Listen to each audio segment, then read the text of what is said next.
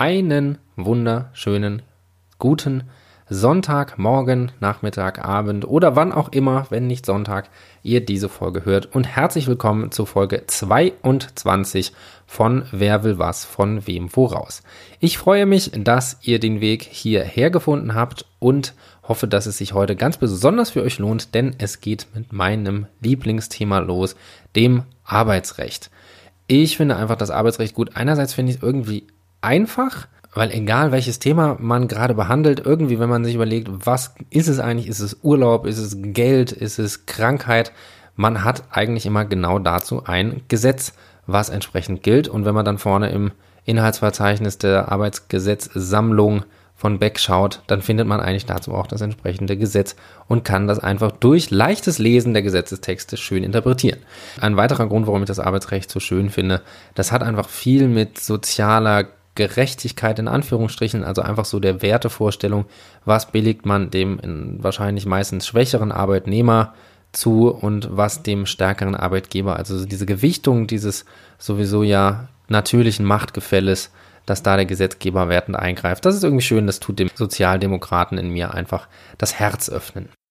Gut, natürlich, es gibt ein paar Probleme. Davon werden wir heute ein, zwei, drei, vielleicht auch mehr behandeln. Aber vor allem Ziel dieser Folge ist es, über diese vielen Gesetze so einen groben Überblick zu geben, was es gibt und da die entsprechend wichtigen Paragraphen einmal so ein bisschen näher zu beleuchten.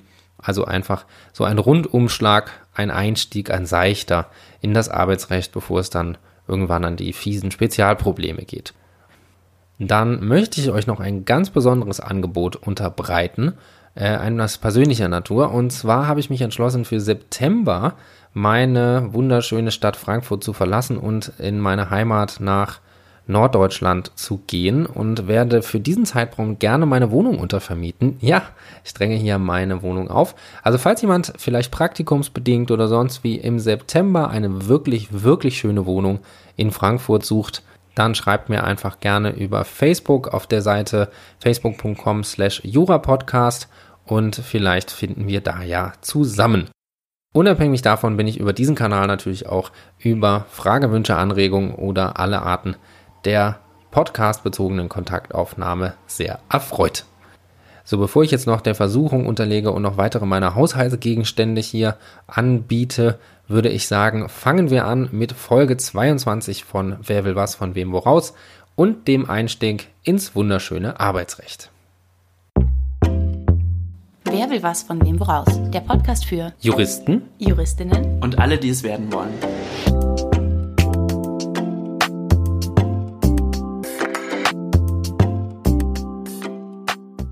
Beginnen wir also mit dem Sachverhalt, dem ersten im Arbeitsrecht.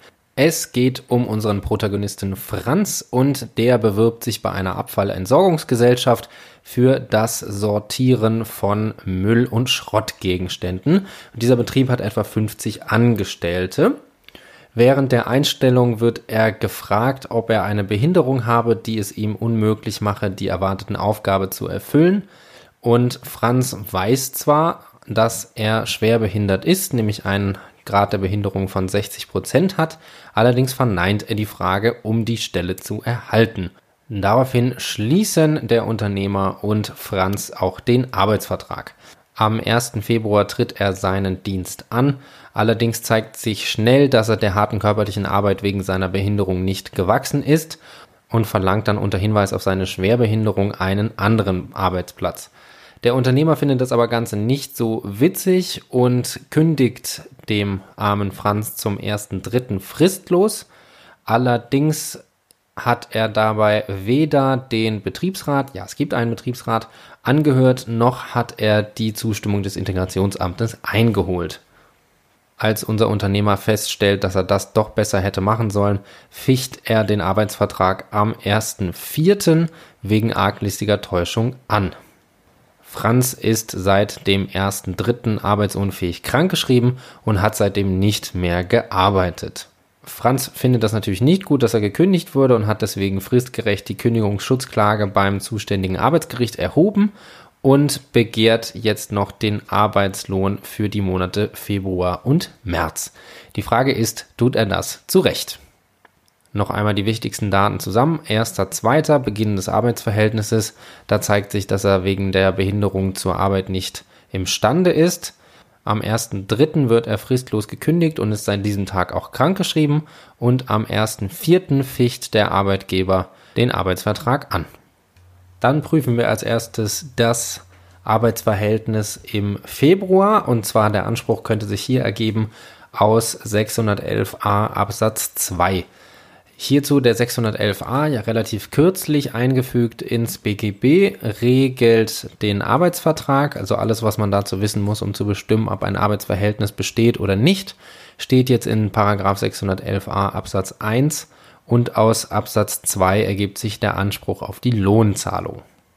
Dazu brauchen wir natürlich erstmal einen wirksamen Arbeitsvertrag und den haben Franz und sein Unternehmer ja mit Beginn zum 1.2. geschlossen.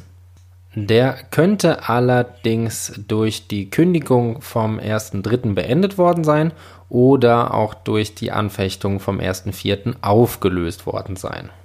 Die außerordentliche Kündigung ergibt sich aus 626 und könnte den Arbeitsvertrag zum 1.3. beendet haben.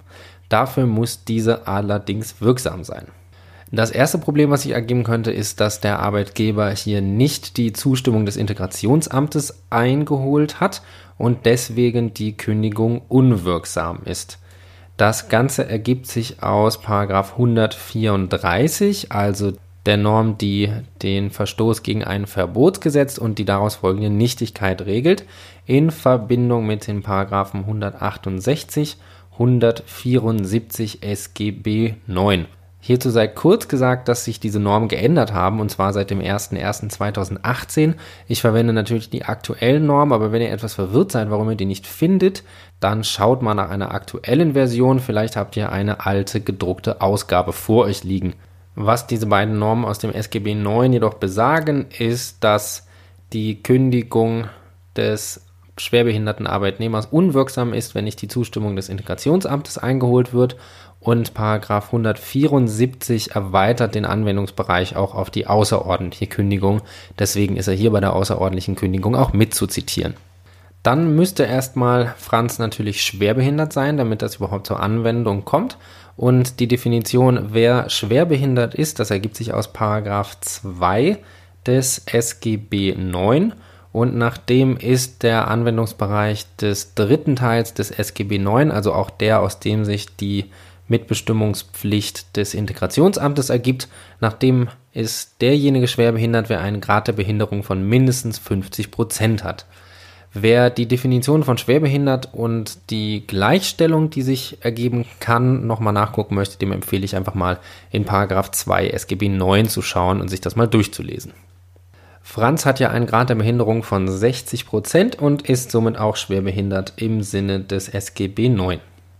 Allerdings der Ausschlussgrund aus 173 Absatz 1 Nummer 1 SGB 9 ergibt, dass die Zustimmung des Integrationsamtes entbehrlich ist, wenn das Arbeitsverhältnis noch nicht länger als sechs Monate bestand. Und da das Arbeitsverhältnis hier ja gerade mal einen Monat besteht, ist dementsprechend auch nicht die Zustimmung des Integrationsamtes erforderlich und die Kündigung somit auch nicht wegen 134 BGB in Verbindung mit 168, 174 SGB 9 unwirksam. Allerdings hat sich unser Unternehmer hier ja noch einen zweiten Fauxpas geleistet und zwar hat er den Betriebsrat nicht angehört und das hat zur Folge gemäß 102 Absatz 1 Satz 3 des Betriebsverfassungsgesetzes, dass die Kündigung unwirksam ist. Das Betriebsverfassungsgesetz kennt keine Anlauffrist sowie das SGB 9, also keine Mindestbetriebszugehörigkeit und dementsprechend ist es hier auch anwendbar. Grundsätzlich ist es in solchen Fällen möglich, dass diese fehlende Anhörung geheilt wird. Und zwar ergibt sich aus Paragraph 7 des Kündigungsschutzgesetzes, dass die Kündigung als von Anfang an wirksam gelten soll, wenn nicht rechtzeitig der Rechtsschutz vor den Arbeitsgerichten gesucht wird.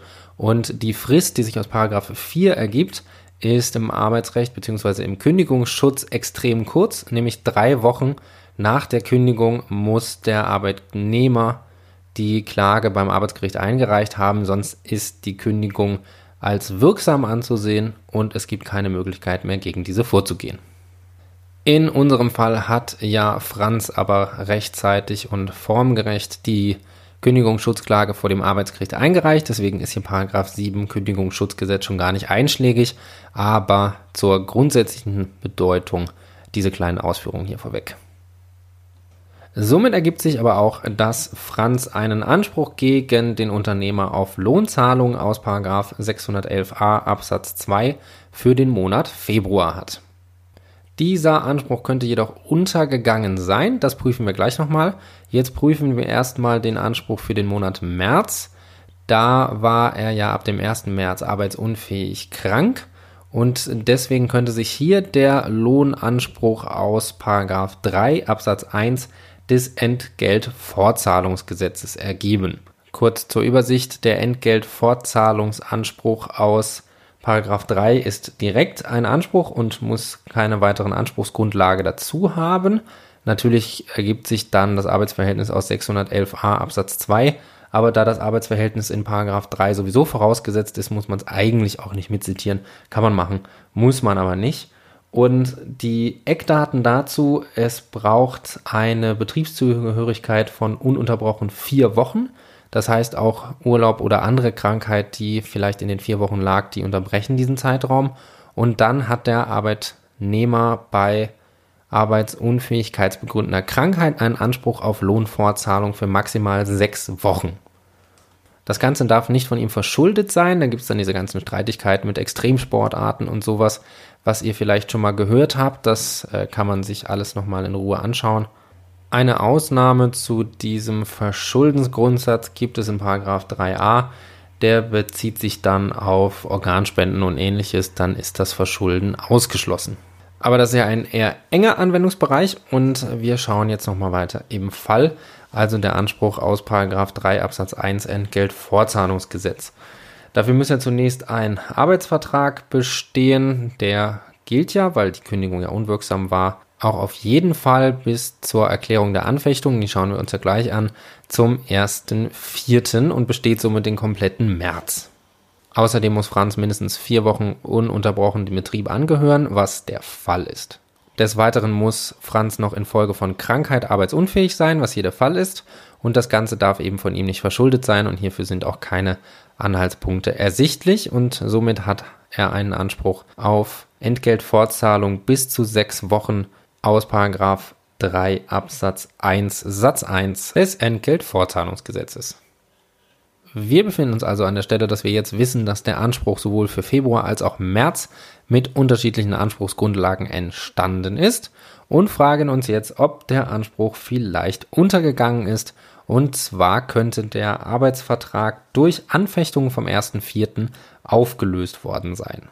Hier ficht der Arbeitgeber ja wegen einer arglistigen Täuschung an, also könnten wir denken an eine Anfechtung mit Anfechtungsgrund des Paragraph 123. Grundsätzlich die Frage allerdings, die sich vorweg stellt, ist, ob die Paragraphen 119 fortfolgende auf den Arbeitsvertrag überhaupt anwendbar sind. Schauen wir uns nämlich mal an, was tun die beiden Institute Anfechtung und Kündigung beim Arbeitsvertrag und zwar ist, sie beenden ihn. Allerdings kennt die Kündigung ja einige Vorschriften zum Schutz des Arbeitnehmers, seien es die Fristen und auch die Gründe. Das heißt, hier ist der Arbeitnehmer als besonders schützenswert herausgestellt und diese Voraussetzungen könnten durch die Anfechtung umgangen werden. Das heißt, es ist fragwürdig, ob diese überhaupt anwendbar sind, wenn ein Arbeitsvertrag angefochten wird. Allerdings haben die beiden Institute, auch wenn sie eine ähnliche Rechtsfolge haben, andere Zielrichtungen. Die Kündigung will einmal das betriebliche Interesse des Arbeitgebers schützen, also sei es das wirtschaftliche, weil der Betrieb nicht mehr läuft, oder seien es aus Gründen, die im Arbeitnehmer liegen, dass die Kündigung rechtfertigt. Und die Anfechtung hat ihren Grund darin, dass die Privatautonomie des Arbeitgebers wegen irrtümlicherweise abgeschlossener Verträge geschützt werden soll. Das heißt im Ergebnis, dass die Anfechtungsregeln auch auf den Arbeitsvertrag anwendbar sind. Um das etwas einzuschränken, gibt es noch Stimmen, die sagen, dass die Kündigungsschutzvorschriften auch bei der Anfechtung des Arbeitsvertrages zumindest analog Anwendung finden müssen, also die Schutzvorschriften des Arbeitnehmers. Und das wäre in diesem Fall der Paragraph 102 des Betriebsverfassungsgesetzes, also die nicht erfolgte Anhörung würde dann auch zur Unwirksamkeit der Anfechtung führen.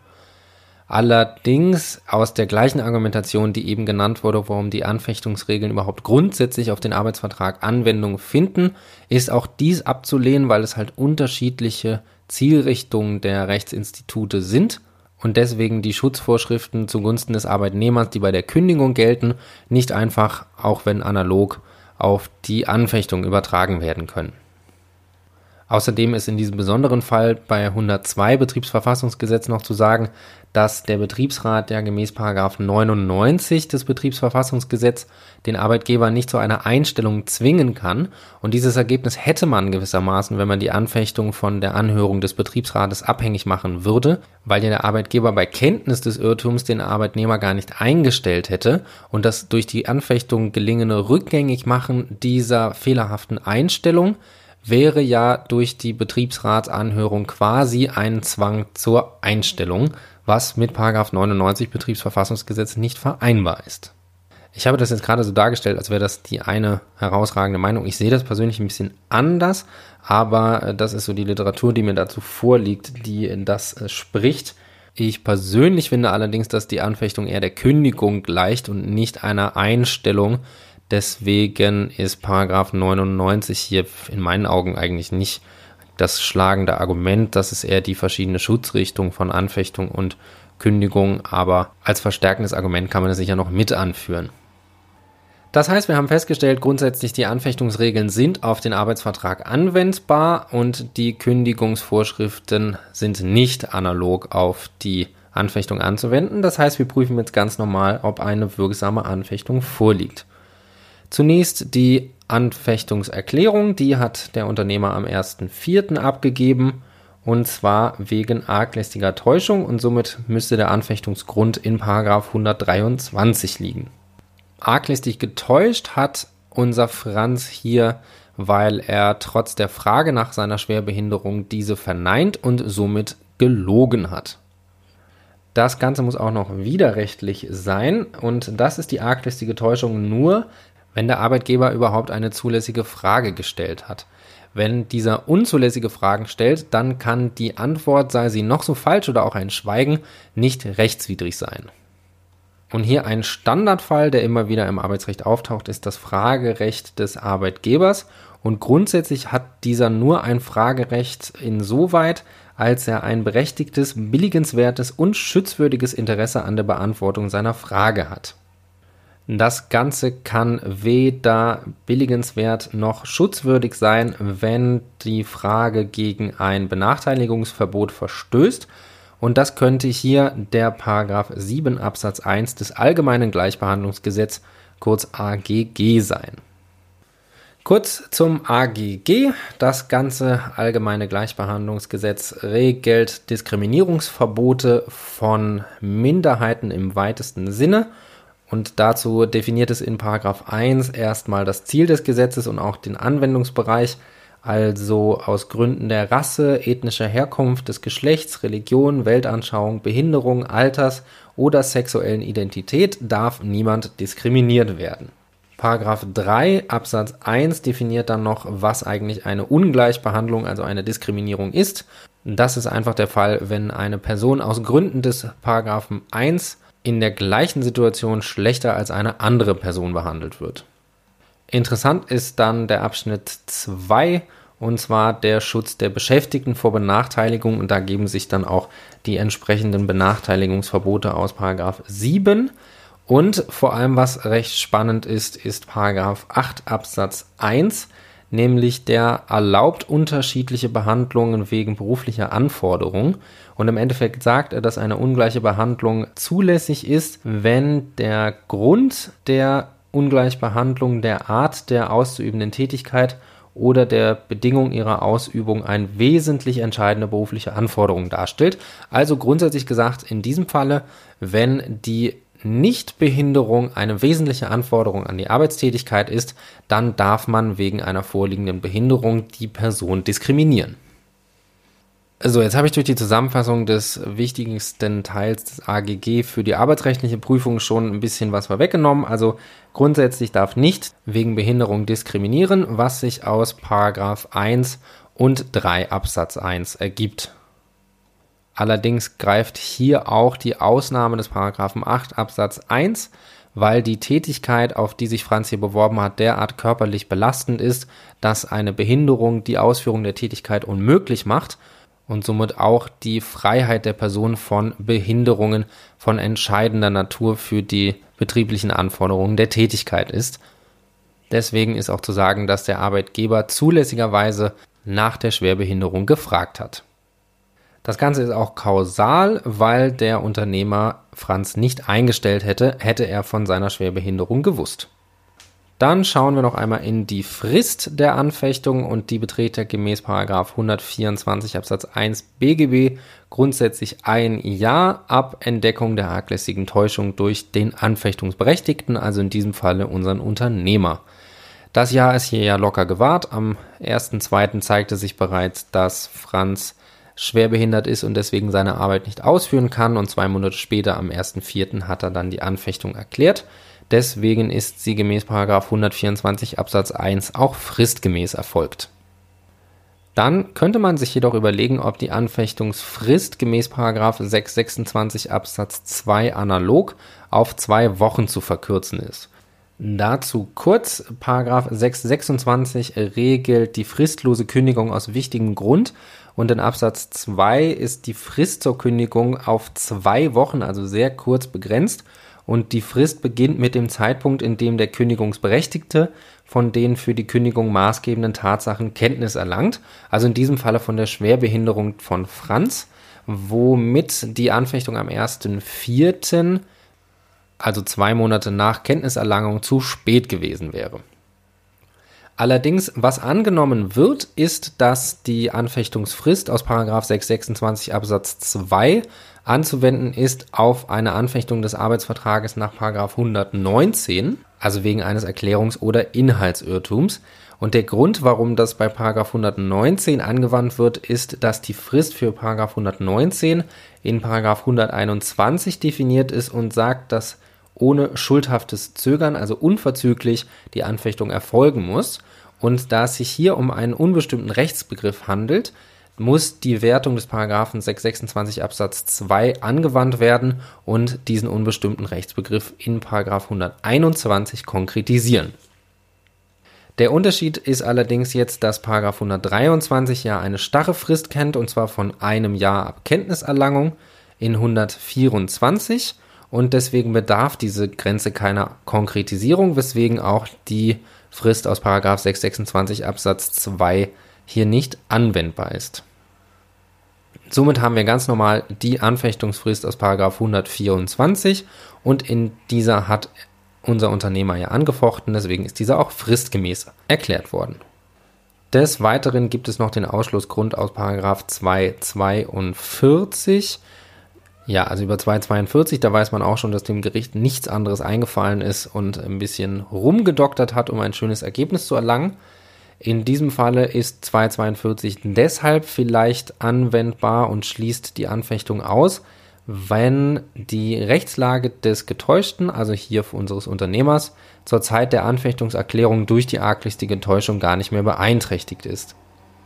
Das ist dann der Fall, wenn der Anfechtungsgrund zu diesem Zeitpunkt bereits seine Bedeutung für die weitere Durchführung des Arbeitsverhältnisses verloren hatte. Da ja der Anfechtungsgrund die Täuschung über die Schwerbehinderung ist und Franz ja genau deswegen seine Arbeit nicht so wie eigentlich vereinbart durchführen kann, ist der Grund auch noch nicht weggefallen und deswegen schließt der Paragraph 242 auch nicht die Kündigung aus. Kommen wir also zur Rechtsfolge nach Paragraph 142 Absatz 1 wird das Rechtsgeschäft durch die Anfechtung mit Wirkung ex tunc, also von Anfang an aufgelöst. Das Problem bei Dauerschuldverhältnissen, zu dem ja auch das Arbeitsverhältnis zählt, ist, dass es Rückabwicklungsschwierigkeiten geben kann, da ja bekanntlich geleistete Arbeit nicht zurückgewährt werden kann. Ich meine, wie will man Arbeitsleistung zurückverlangen? Und deswegen wird gesagt, um Unbilligkeiten zu vermeiden, dass sofern das Arbeitsverhältnis in Verzug gesetzt worden ist und für den Zeitraum, in dem es im Vollzug gesetzt wurde, wirkt die Anfechtung nur ex nunc, also ab sofort und nicht rückwirkend. Und für den Zeitraum, in dem das Arbeitsverhältnis nicht in Vollzug gesetzt wurde, wirkt sie ex tunc. Das heißt, man kann sich einfacher merken, ab dem Zeitpunkt, wo der Arbeitnehmer seine Arbeitskraft anbietet und Leistung erbringt, bis zu dem Zeitpunkt, wo er damit aufhört, gilt das Arbeitsverhältnis als bestanden und die Anfechtung wirkt dann erst ab dem Zeitpunkt, wo der Arbeitnehmer keine Arbeitsleistung mehr erbringt. Hier ist ja der Fall, dass der Monat Februar von Franz durchgearbeitet wurde und er ab dem 1.3. arbeitsunfähig war, das heißt auch ab dem 1.3. nichts mehr geleistet hat und somit wirkt die Anfechtung hier ab dem 1.3. rückwirkend und somit bestand ab dem 1.3. kein Arbeitsverhältnis mehr zwischen dem Unternehmer und Franz. Dementsprechend besteht auch der Lohnanspruch aus 611a Absatz 2, allerdings kein Entgeltvorzahlungsanspruch für den Monat März aus 3 Absatz 1 Entgeltvorzahlungsgesetz. Noch ein kleiner Exkurs zu der vielleicht erfolgten Schlechtleistung durch Franz, weil er wegen seiner Schwerbehinderung des Arbeitsverhältnisses nicht in der vereinbarten Art erfüllen konnte. Grundsätzlich ein Minderungsrecht gibt es im Dienstvertrag, also in den Paragraphen 611 fortfolgenden nicht und somit auch im Arbeitsrecht nicht. Es gibt dann eine Möglichkeit und zwar einen Schadensersatzanspruch zugunsten des Arbeitgebers wenn er dem Arbeitnehmer gemäß 619a das Verschulden nachweist und durch die Pflichtverletzung des Arbeitnehmers die Schäden konkret beziffern werden können.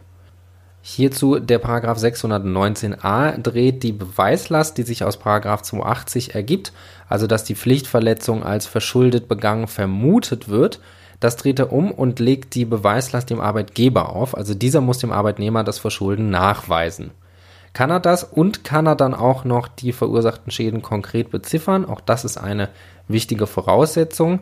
Kann er mit dem Lohnanspruch aufrechnen und zwar gemäß 387, also ganz normal über die Aufrechnung.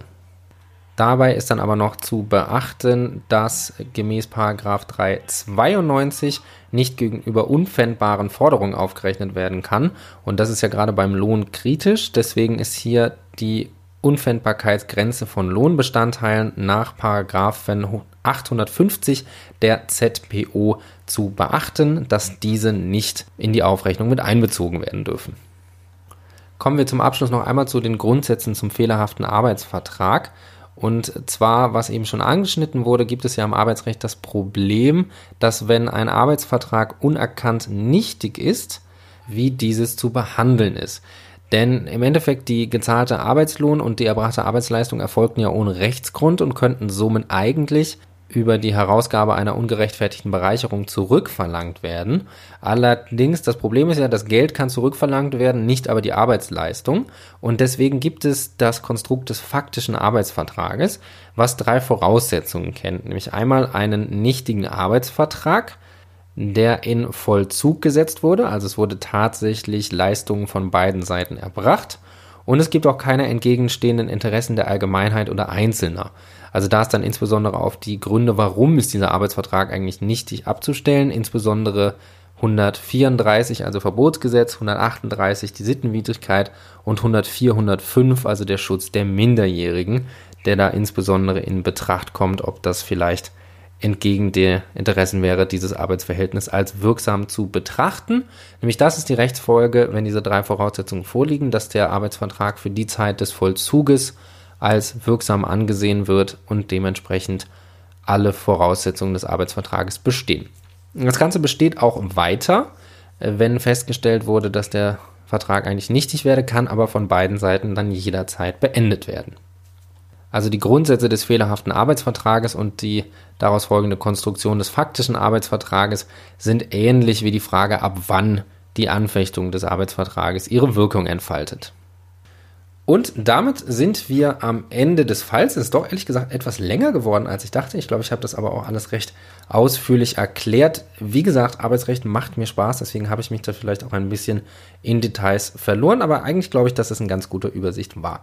Ich fasse nochmal zusammen, was wir aus diesem Fall mitnehmen, was die Probleme sind und zwar einmal die Frage, ob die Anfechtungsregeln überhaupt anwendbar sind, wenn ein Arbeitsvertrag angefochten wird, was zu bejahen ist, weil die Kündigung und die Anfechtung unterschiedliche Schutzrichtungen kennen und somit die Voraussetzungen des Kündigungsschutzes durch die Anfechtung nicht umgangen werden.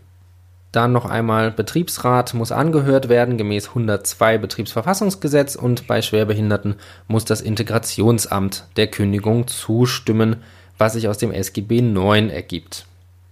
Dann ist die Frage, welche Fragen darf ein Arbeitgeber seinem Arbeitnehmer überhaupt stellen?